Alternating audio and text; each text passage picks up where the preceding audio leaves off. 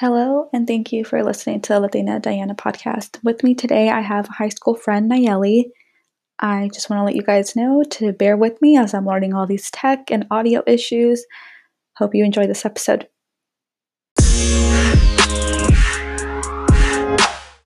Hi, Nayeli. How are you? I'm good. How are you? I'm good. Dude, it's been Ages.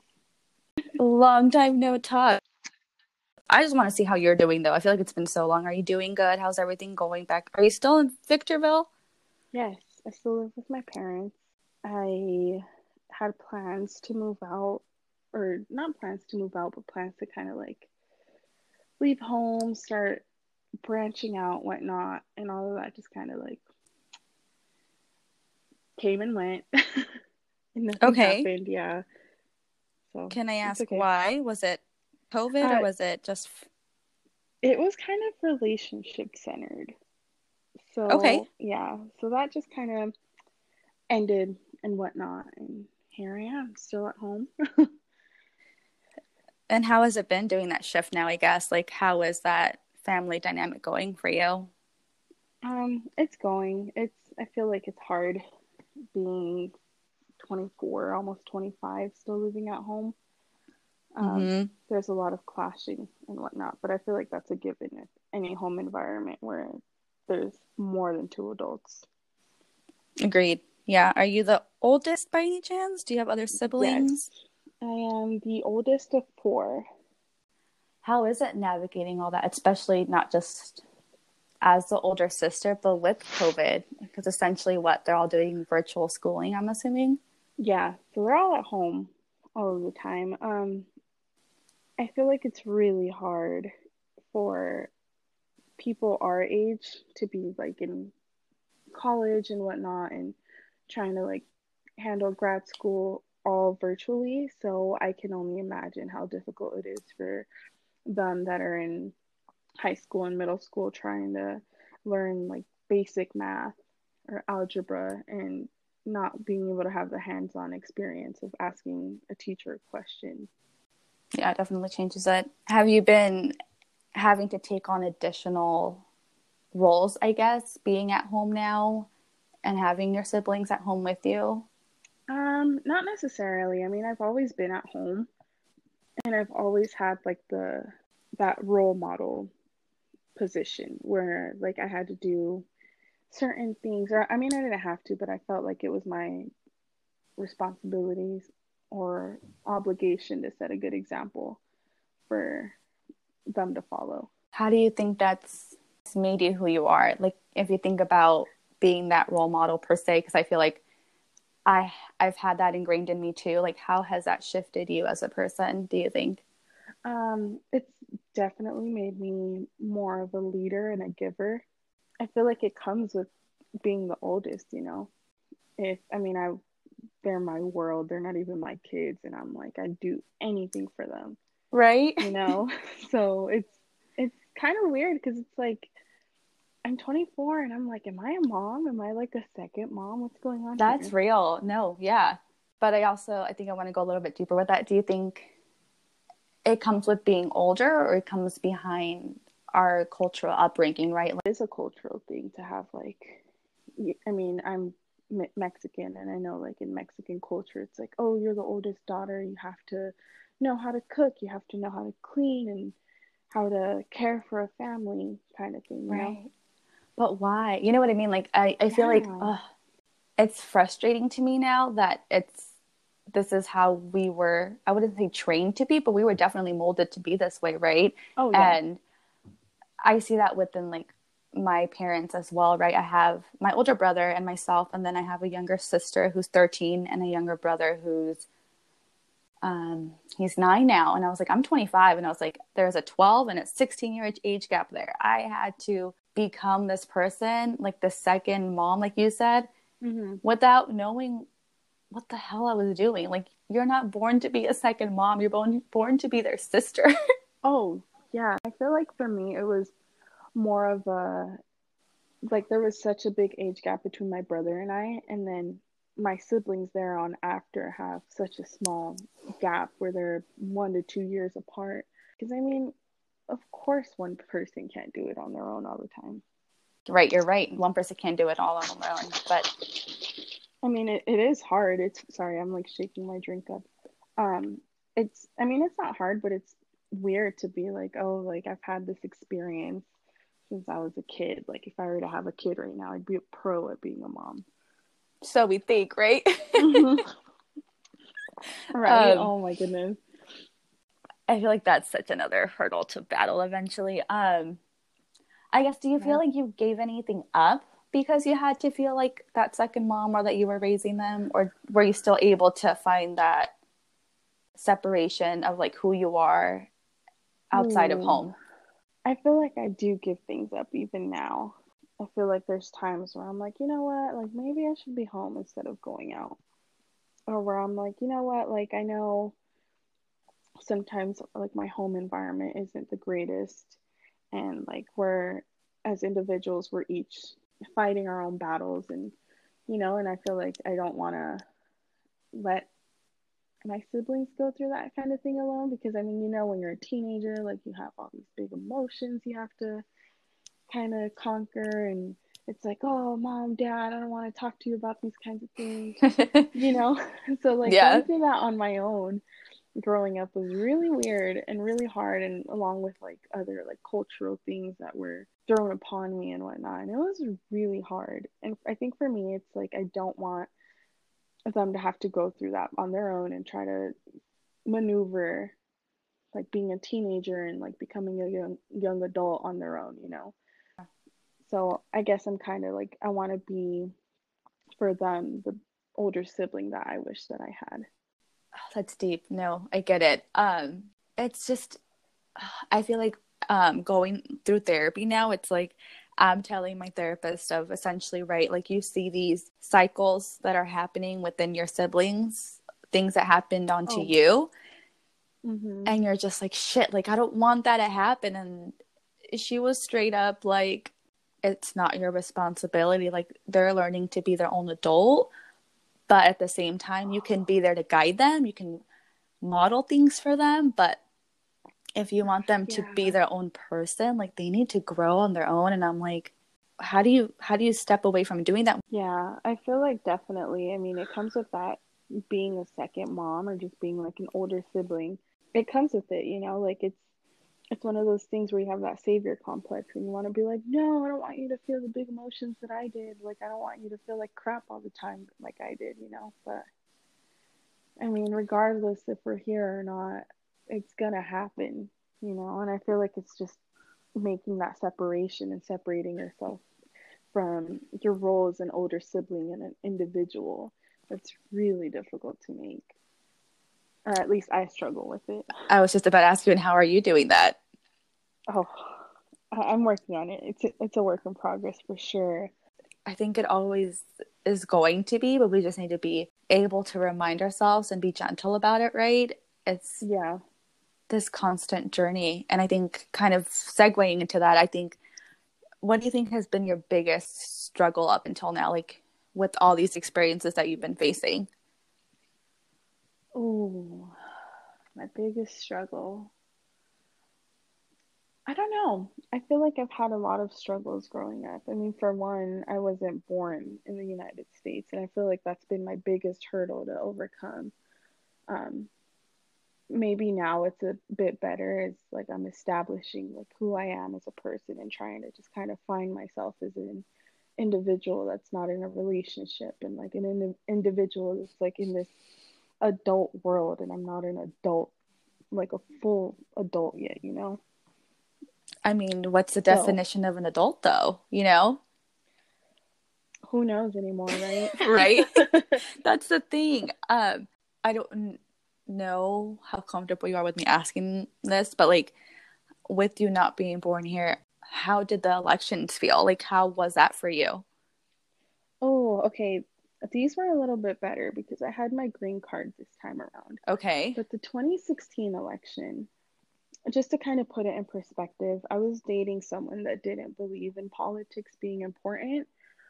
Okay. Um, that didn't vote and like exercise that right. And i just so desperately like i knew it was such a big important election where we didn't want to let hate win. Like we didn't want bigotry to be in office you know? And like unfortunately that's not what happened. And like Mhm. even now this past election was so nerve-wracking because i have so many friends that are still under daca and like still trying to get their paperwork figured out. And it's like i don't want to lose that part of myself if something were to happen to them so like definitely i've learned so much about like immigration and politics and whatnot and just like i mean politics are really heavy and like really dense Mm. to try to understand you know and definitely like i can't even vote and i'm like hey like maybe don't vote that vote don't vote for that you know like maybe read into what you're going to be voting for you know, Right. because it truly affects so many people and i don't think we realize that until it actually does Until it's too late. Totally. yeah How was your how was your journey into getting your green card? so very difficult and even like getting into college like actually starting school it was a matter of hey here's proof that i've been living here for more than five years like can you please not charge me out of state tuition so i just kind of had to take everything on like do it all on my own and if i needed help i had to reach out to teachers or kind of figure out a different way to get through that That's made you a lot stronger and independent. yeah definitely but it's also kind of shown me not that i need to depend on other people but that it's good to depend on other people and reach out for help It's good to have Yeah. a support system, right? I was about to say that Yeah. next. Do you think that now, Yeah. As you're moving forward and you're able to kind of talk about this more and bring these issues and awareness to your friends and circle, do you feel like you're being supported more? Do you feel like you have that circle now? yeah um i definitely had to weed out the people in my circle definitely had to figure out who was truly rooting for me and who wasn't and who was supporting me and who was trying to tear me down you know and i feel like it was one of those things where it was a really hard pill to swallow when like the people that i thought cared about me actually didn't you know?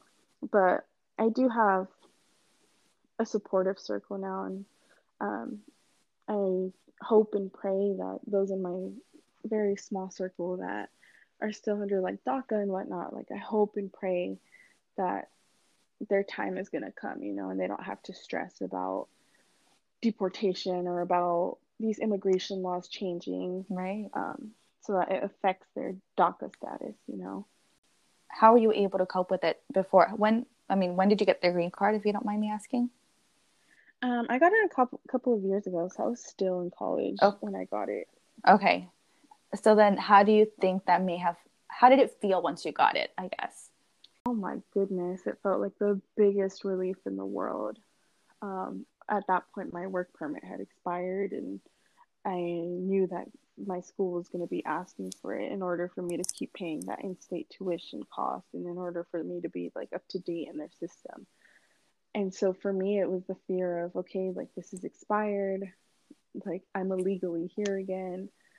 What's going to happen? Mm-hmm. you know? And so when I got it, it was just like, I grabbed that thing and I was like, this is really what I've been waiting for my whole life. Like this this little card is what's made me different from everyone else and what's made me feel like I've struggled so much to overcome these obstacles like again applying to school or like getting even being in school you know like Mhm. that felt like such a taboo thing for me at the time because i was the first person in my entire family not just my immediate family but like entire extended family that had ever gone straight to a university or had even thought about wanting a degree you know? But i feel like it was just so ingrained in me from the beginning like hey you're an immigrant. You have to work and you have to do something to make yourself succeed in this country you know? Yeah. and I feel like I just kind of learned that through hard work and dedication and honestly felt so good and like even when I graduated I was like who would have thought that the girl that cried over applying to college would actually have a degree. I can connect to that on a, so many levels, but yours is just so much deeper. I'm just like, I'm just trying to take it in right now. I know it's a lot. And like, see, even in high school, like I knew you then and we would talk all the time, but it was something that never came up because I was just so almost ashamed of it. But know? there's no reason to be ashamed by it, right? And that's the thing where it's like these conversations are happening, right? And we're able to talk a little bit more yeah. freely about things now, I feel like, which is mm-hmm. completely new for our generation where before it was like your parents were like hush hush like cállate like don't say anything like this isn't something that we yeah. say and now the new generation is like we can say whatever we want whenever we feel like it and i'm just like where do i fit in in this yeah it's so crazy especially like being not just a first generation child but like i know there's um the whole concept of us being seeds where like our parents were immigrants and we end up being American born and like we go on to accomplish what they could have only dreamed about, you know? And I feel like for me, it's like not only am I a seed, like I'm also a little plant that was just brought over here, you know? And I feel like that's like if I ever have kids, like I just want them to know like hey this is your background. These are your roots. Like be proud of where we came from as a family you know? Because like even the older generation is always so almost ashamed of like their journey of having to go from one country to another. There's nothing to be ashamed of. Like it's we're all people at the end of the day you know? I mean yeah i totally agree with you. I feel like that's something that's that got lost right during our parents and like making their way here to America where they did feel ashamed, right? And like how you were saying, like you felt yeah. ashamed too. But what do you think? Do you think things would have been different for you if you were able to open up about it? Like, think about your younger third grade or, you know, seventh grade self. Like, what if you did confide in more people? How do you think that may have changed you? Um, I probably wouldn't have had so much trauma. Mm. Because even now, like sometimes I see a cop and I'm like, oh my God, it's a cop. Like I have to make sure I'm a model citizen, you know? And like I feel like other people just don't care. They don't have that fear and still like ingrained in them, you know? Like they're able to just live their life without like this conce- misconception of like, oh my God, is that in like border patrol? Is that a cop? Like is something going to happen? You yeah, know? not knowing who that is, what they can do. Yeah, or like even growing up, like just having that fear of like, oh my God, like what if someone finds out and like tells someone and like it's just that fear of having everything that you know stripped away from you, you know? So definitely like if I had confided in other people and just been more, more accepting of mm-hmm. it, I feel like I wouldn't have grown up as reserved as I was, you know, because I feel like once I just kind of like let it out, I was like, yes, this is who I am. How do you think you are to yourself now and how you and how were you to yourself when you were younger? So I feel like growing up in I want to say a conservative household just because of like the values that my family has. Any little thing that I did wrong felt like I just wasn't how can I put this?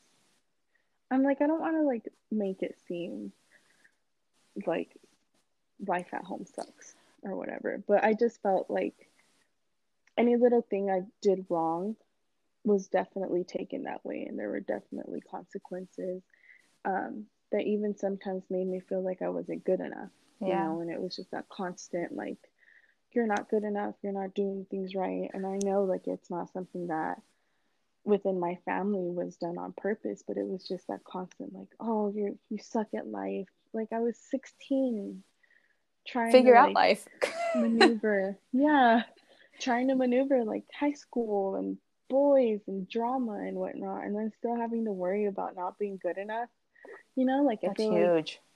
Like that yeah, that really like made me constantly think about myself as being inadequate and just I talked very negatively to myself essentially. Like I just constantly was like you don't fit the societal standards of beauty. Like you're not good enough. You're not smart enough you know? And i feel like over time and especially with like therapy being involved and whatnot i've grown to accept myself for who i mm-hmm. am and i've grown to accept my flaws and whatnot and even when i'm having a bad day and i'm like oh you look too fat or something i'm like that's not the language i need to be using toward myself like you're not this way to, like this your background in society has made you think that you are, but you're not. And I'm like, you know what?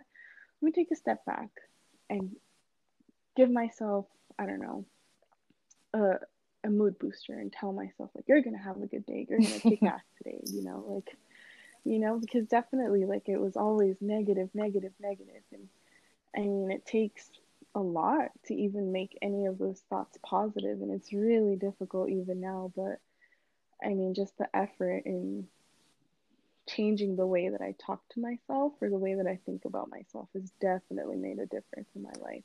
How has that evolved you now? I mean, the way you're speaking about it is like beautiful, and I feel like part of that is very cultural for us because you know my parents are from Mexico as well, and I wouldn't say right like we don't want to blame our parents. Know like how I said in therapy, like I don't blame my parents for how I grew up because they didn't know how to navigate this new system for themselves. But it did bring about this trauma for me, right? When they're constantly belittling you or telling you that they're not really proud of you when you feel like you've done these great achievements. Like that shit cuts, right?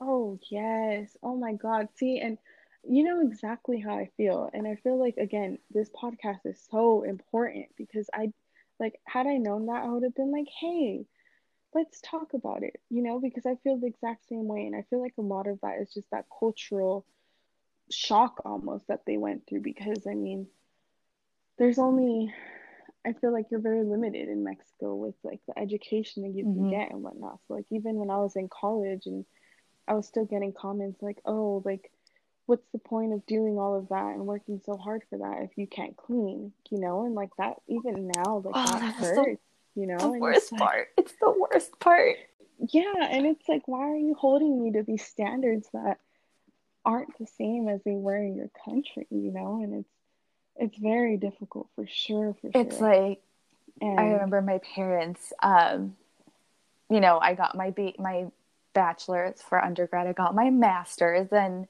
essentially they're just like i'm married right? And they're just like well where's mm-hmm. the kid? Instead of like actually like congratulating me.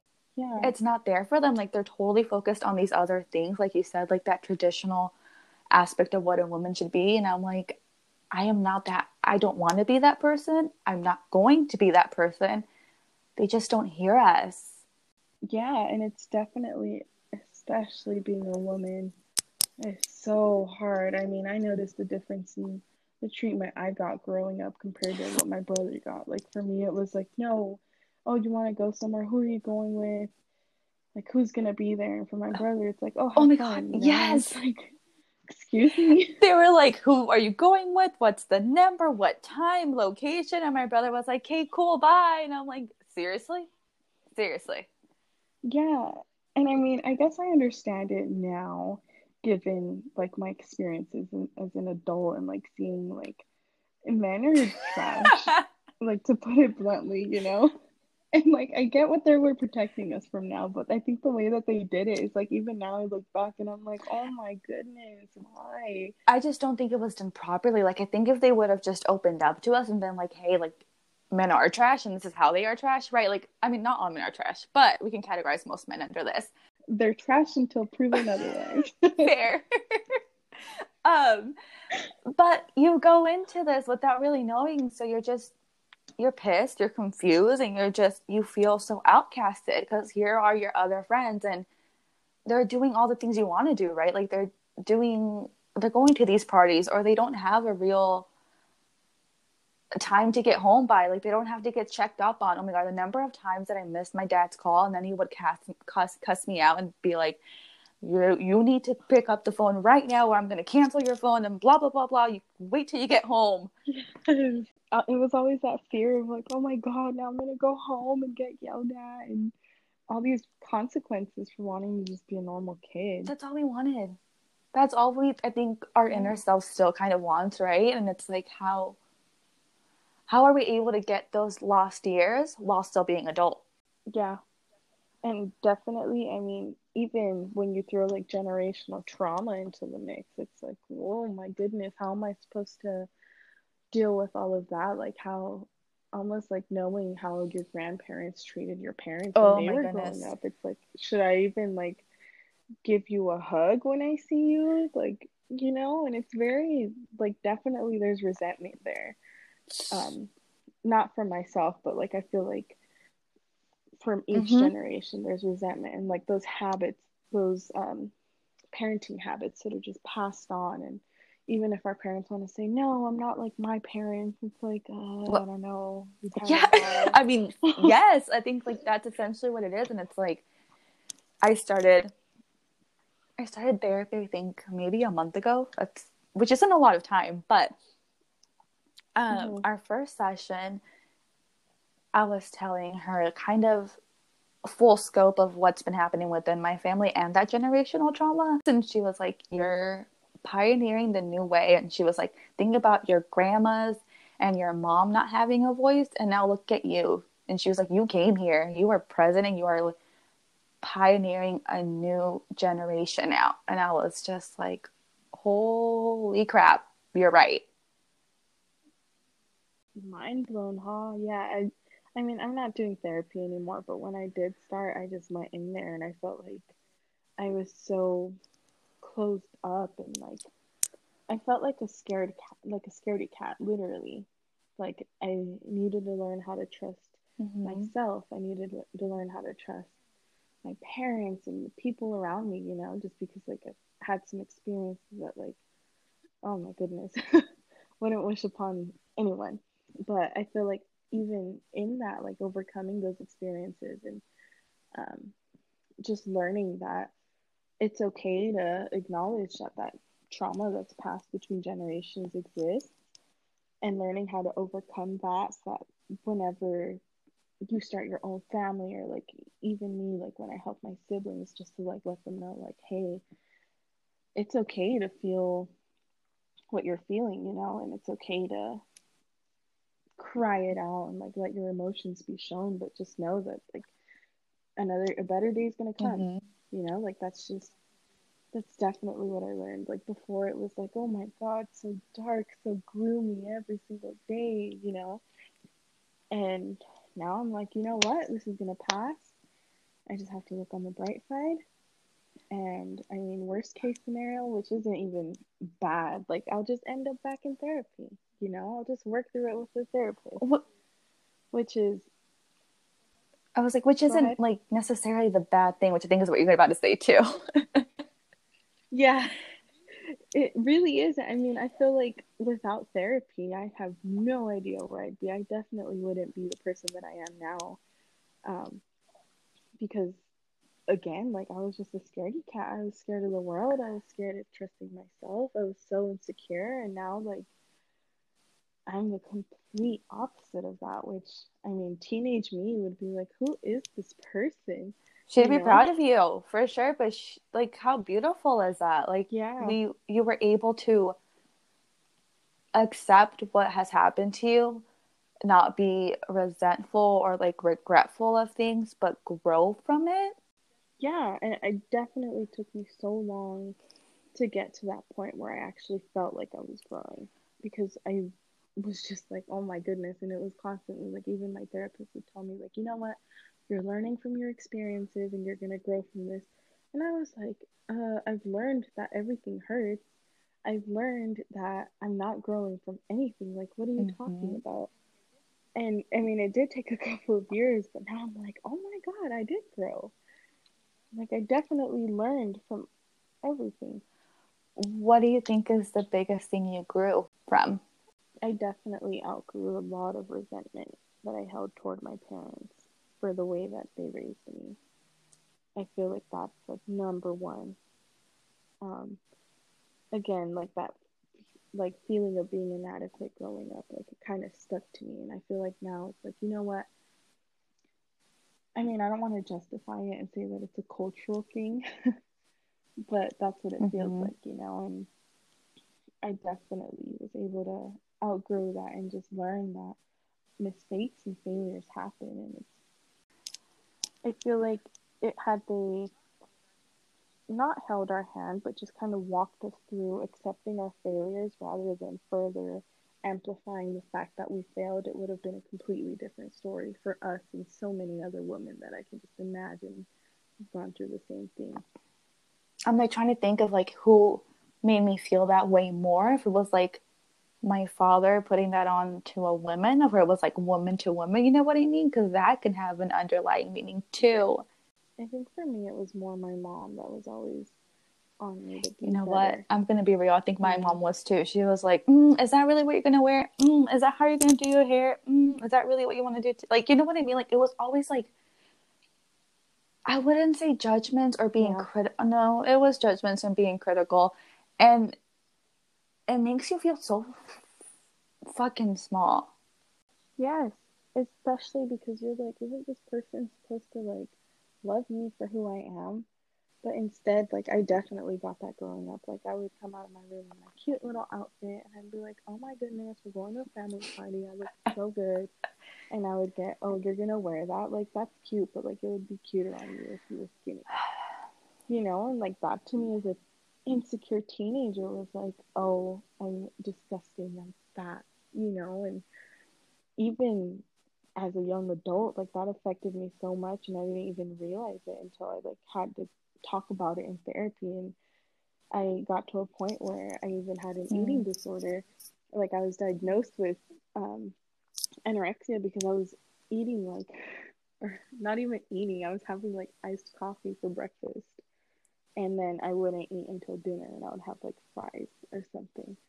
And it was just so like, I mean, at the time I didn't realize it, but once I like walked through it, it was like, okay, yeah, maybe I can pinpoint back to these comments that were made. But it's so yeah. hard to get the, to those comments, right? Like when you're talking and venting to your therapist, it's like you're saying one thing and they're already jumping to like that core thing that they want you to get to. And you're like, uh, I don't know if I'm ready there or if that's really what it is at that time for you because you haven't connected it. But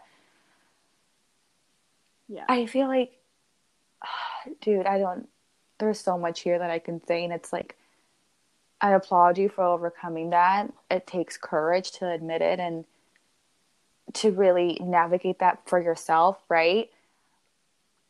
But it's like I remember oh, yeah. my mom and like when my aunt would come from Mexico and I got the opposite end of that where they were like, "Oh, I would eat dinner and then I would brush my teeth because I had braces then. Have braces now again.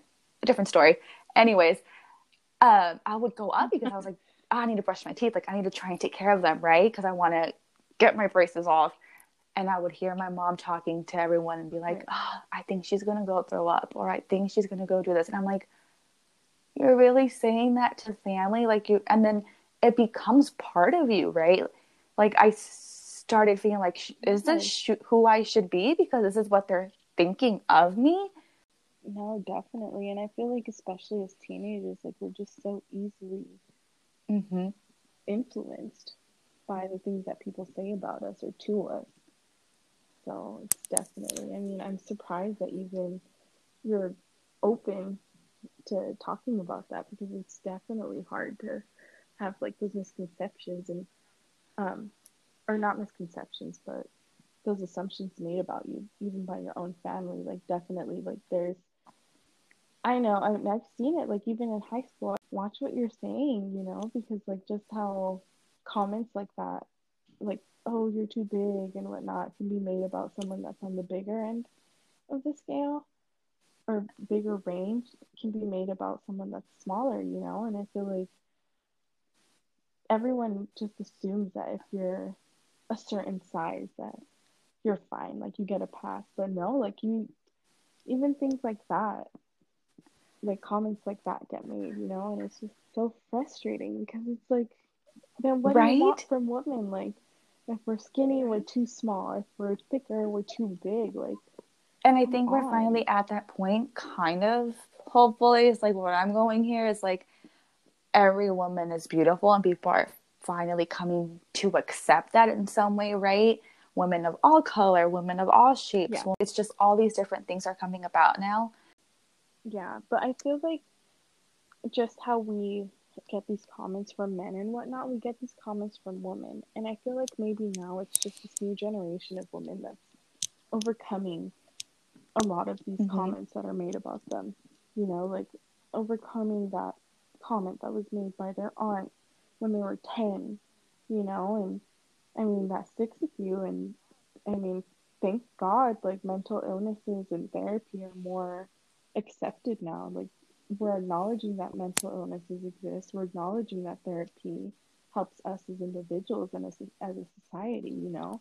So I feel like that um, inclusivity is more well known. It's seen more often, you know, especially by like bigger brands. Like we can get into like Rihanna's Oh Savage goodness, by yes. Fenty. You know, yeah, like where we're seeing more people with our body shapes in the media, you know, and I feel like that's so important, especially like not just for us as women, but we have like the next generation of girls that's growing up and they're insecure and they're seeing women that look like them in like mainstream media and that's huge you know like that's It wasn't, something not at all. we had growing up yeah so i mean this new wave of like positive positivity and like empowerment and whatnot is just so important not just for us but for those that follow I guess to kind of add to that, what do you think we may still be lacking when it comes to women feeling empowered? Yes, we're going on this good momentum upwards, but what are we still missing? support definitely uh, support from men support from other women like i still see women trying to tear each other down Right? uplifting each other and i feel like it's such a sad thing Like, why is that? I feel like we, like, this podcast, and like, there's a lot of podcasts, right, that are about women empowerment or making women feel valued and making feel making women feel appreciated right like that we're equal to everyone but yet we're still doing this to each other to each other like literally woman to woman yeah i feel like at this point it's just learned behavior because i mean you have 30 year olds attacking mm-hmm. like 20 year olds and at that point it's like you need help. You need to acknowledge that like this isn't gonna help you. It's not gonna make you feel better. Like what does someone gain from attacking someone else? That's a good question. I don't know. I feel like people some people live off this energy right? Some people want to start these especially you know like on twitter or like instagram they want to start these fights with people and they want to initiate some conversation. Is is that really doing you any good yeah like i know especially in like politics like you have everyone or not everyone but you have these people being like not to be devil's advocate like come on just go find a job or like go do something get a hobby that's going to keep you off social Mhm. media I how do I just I feel like yes, we need that support, but it's like we're still lacking that sense of understanding, right? Like I can come to you as my friend and like know that we've had the same experience based on our parents' background, but I can't go to another friend who may have grown up with white parents, right? Like she won't understand me and so she already has a misconception about me potentially, right? Like who knows? But there's Yeah. not a sense of understanding of maybe where she's been from because yeah, she could have faced her struggles, but what about where I've been from? What about my skin color? What about what's shaped me? I don't feel like I guess it just comes in a way to me like I don't feel Mhm. like we have as many authentic relationships anymore, right? Yeah, definitely. And I think maybe a lot of what comes into play with that is, I mean, definitely that difference in skin color, which, I mean, to put it bluntly, there's a lot of white people or white passing people that love to say that they don't see color. But Ugh. that's not, I mean, our society, like in the United States, like everything is built on this systemic like oh, no, you're fine. Go for it. No, yeah. mouth, but it's bullshit. Like it's like it's ev- everything is systemically like against people of color, especially like black women, which I mean, even again, like you mentioned, like social media, I see black men on Twitter, like I would never date a black woman. And it's like, what what is it that we as a society have created to be so against not just women, but women of color? I mean, they grew up seeing it and women, you know? thinking that this pale skinned, blonde, blue eyed person is who you should be with. And a lot of that is media, right? It's television shows, it's magazines, it's book covers, it's literally anything and everything, right? I remember like being little Yeah. and wanting, oh my god, like those Bratz dolls. Do you remember those Bratz dolls with the big lips? They were so cute. And me wanting, Yeah. what was her name? Sasha, because she looked like me. And I remember my even my parents were like, "You don't want this one," and showing me the white one with blonde hair, and I'm like, "No, like I want one like me." And they didn't get it. Like that wasn't seen as pretty to them. Yeah. Oh yeah, I would always what was her name? Yes. Jade, the Asian one. I mean, I'm not even Asian, but like growing up, I've always been told like, "Oh, you're really chinky. You have chinky eyes." I was like, "Her eyes look like mine. I'm her. Give me that one." You know? So definitely like there's always been that like, "Oh, this one's prettier." And again, like it's just a systemic thing at this point. Like the media does have a lot to play into that. And even now like the in like the model or I'm No, you're good. I didn't lose my train of thought. I'm trying to like find the words. the like image, the concept of beauty or like the idea of beauty, there you go. Um, it's like you're seeing these girls with like really small gosh. uh, waists and big hips, big butts, big boobs, and it's like, first of all, if we really get into it, does anyone naturally Agreed. like? No. probably not a lot of us, you know? And it's like now we have all these women that, like, in the early 2000s were like, oh my God, my butt's too big. Why is it so big? Because, again, like, you had that skinny, blonde, blue eyed girl that was the concept of beauty. And now it's like, oh my God, I need to get a BBL and I need to get my breasts done so I look like And an lip Instagram fillers. and whatnot. Yeah. And it's like, uh, we're in our twenties. You don't need all You really that. don't, but it's like we've we've come to tuned to match what's out there for us because essentially, right, that's what social media, that's what the whole market does. Like they sell to us and we're buying in for some reason. Yeah. but No, yeah, definitely. And I feel like it's hard. I mean, it's not hard to like accept that you don't look like it like them, but it's like if that's the concept of beauty, then what am I? You know, and I feel like that's another struggle that as women we have to overcome and we have to just kind of learn that our features, our natural features are, are beautiful regardless. And I mean, if we want to make some augmentations here and there, then good for everyone that does. But I mean, if we're doing it to fit a certain mhm. standard, that's where it's kind of like, hey, like, let's take a step back here. no, you yeah, I totally agree. And it's like that's kind of what we grow up knowing too. So it's like how can we not only we as women, but you know, eventually we evolve as to mothers. Like how can we shift this?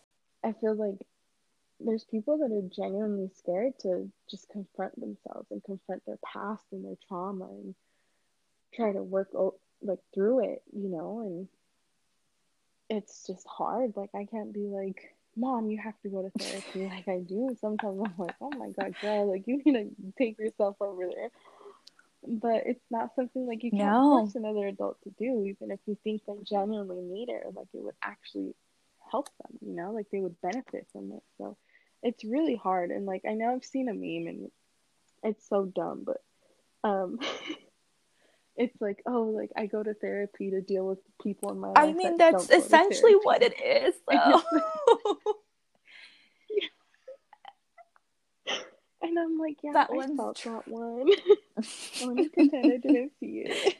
I mean, it's not wrong though, because essentially that's what we're going to therapy for, right? Like we have our trauma, we have these struggles and mm-hmm. experiences, and yes, they happen to us, but how did they happen to us? Who did them to us potential potentially and like those people definitely don't do the work.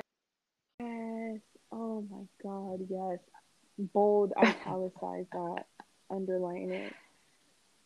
I feel like definitely and that's I mean, it's not even a cultural thing, it's just something that happens as women and I'm I mean, I assume that it happens to men too where like someone does something to you and you're just like as a person you're like what the heck? Like what did i do to you right. for you to treat me this way?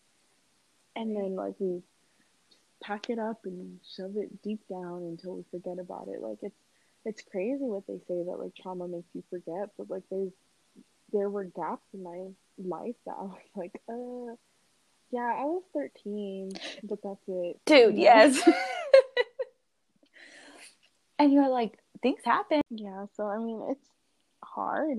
It really is hard, and I feel like, I mean, sometimes I, I'm just like, you know what? It's life. Life is hard, and then it's like, no, like life isn't meant to be hard. Life is meant to be like beautiful. Yeah. We have this whole world that like we can explore, and like we have nature that's so beautiful, and it's like in the grand scheme of things, like we're small, but our emotions they are, are so big. Yeah. You know?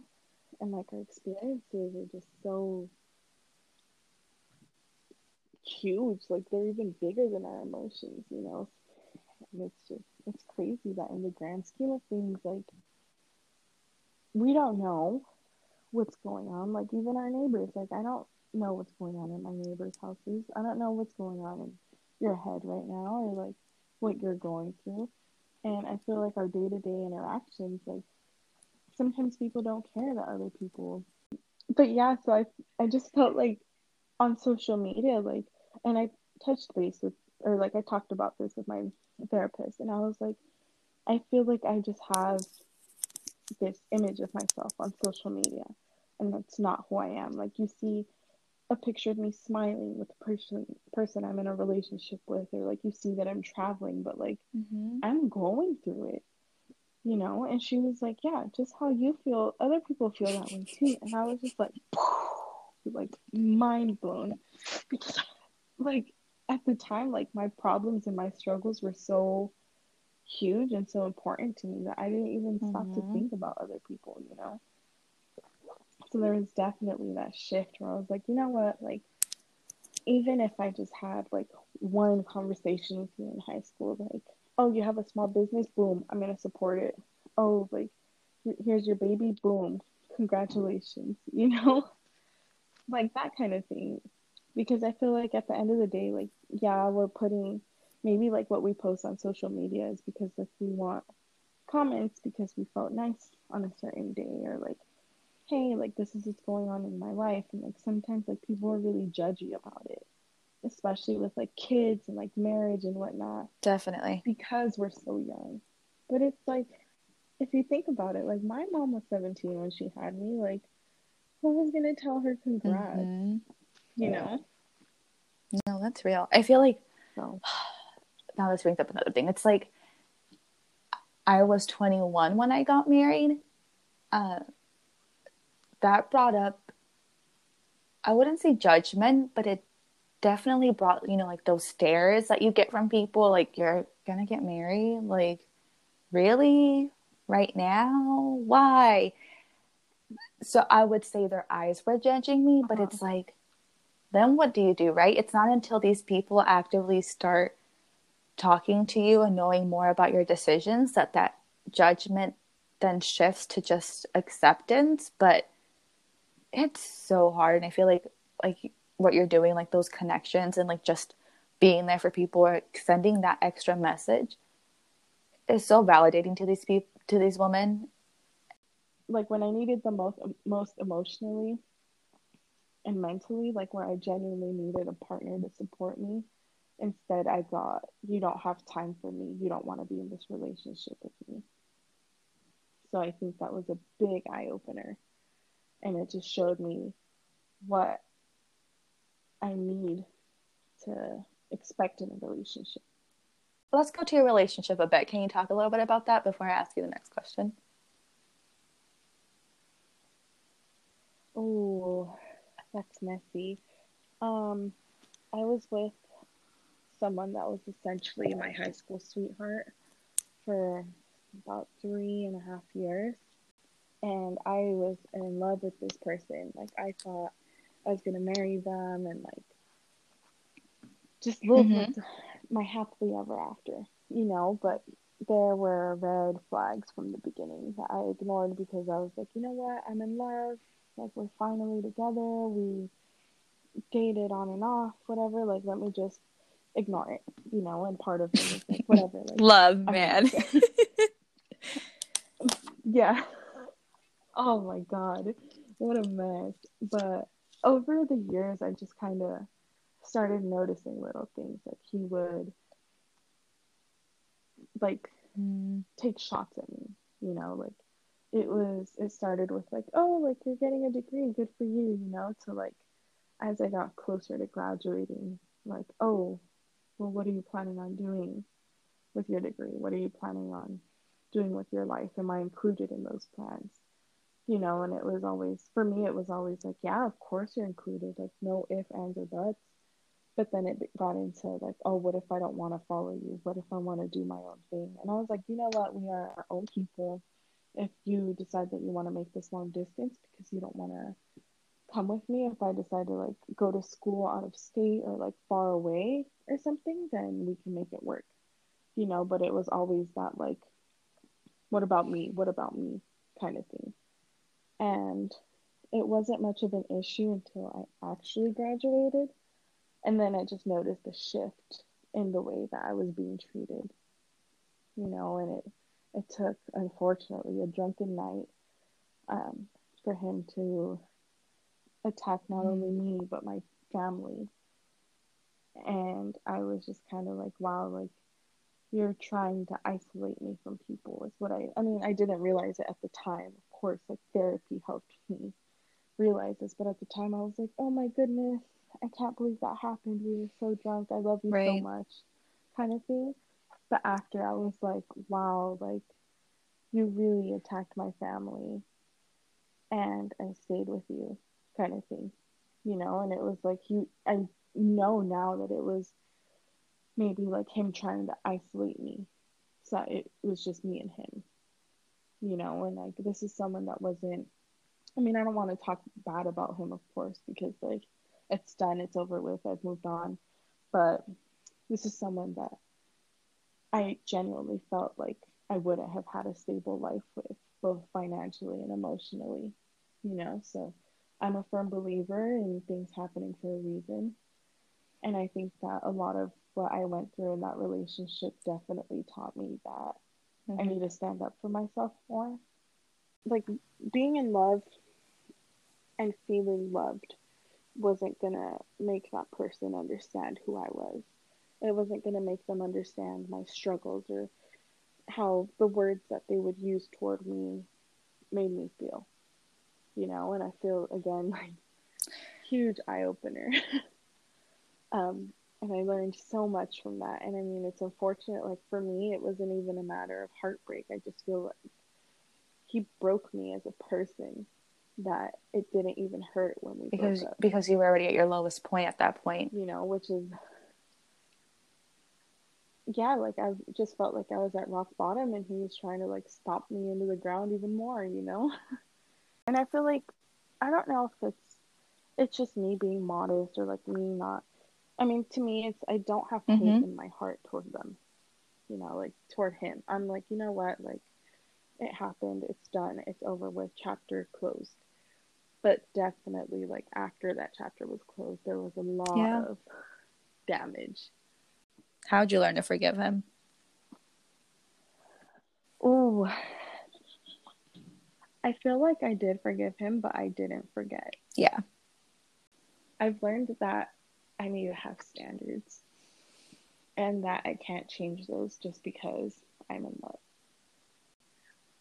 Only one question that I really do want to ask you is the last one. Um,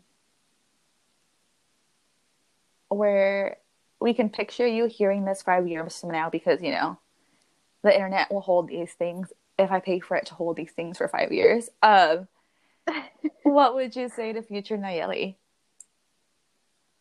Um, so I would definitely just tell myself to just accept things for what they are, learn from them, and grow from them.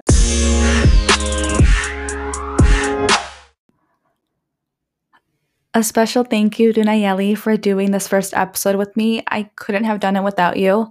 I think that this episode is starting this movement for us, and I can't wait for the next one. Everyone, please stay tuned for the next Athena Diana podcast episode.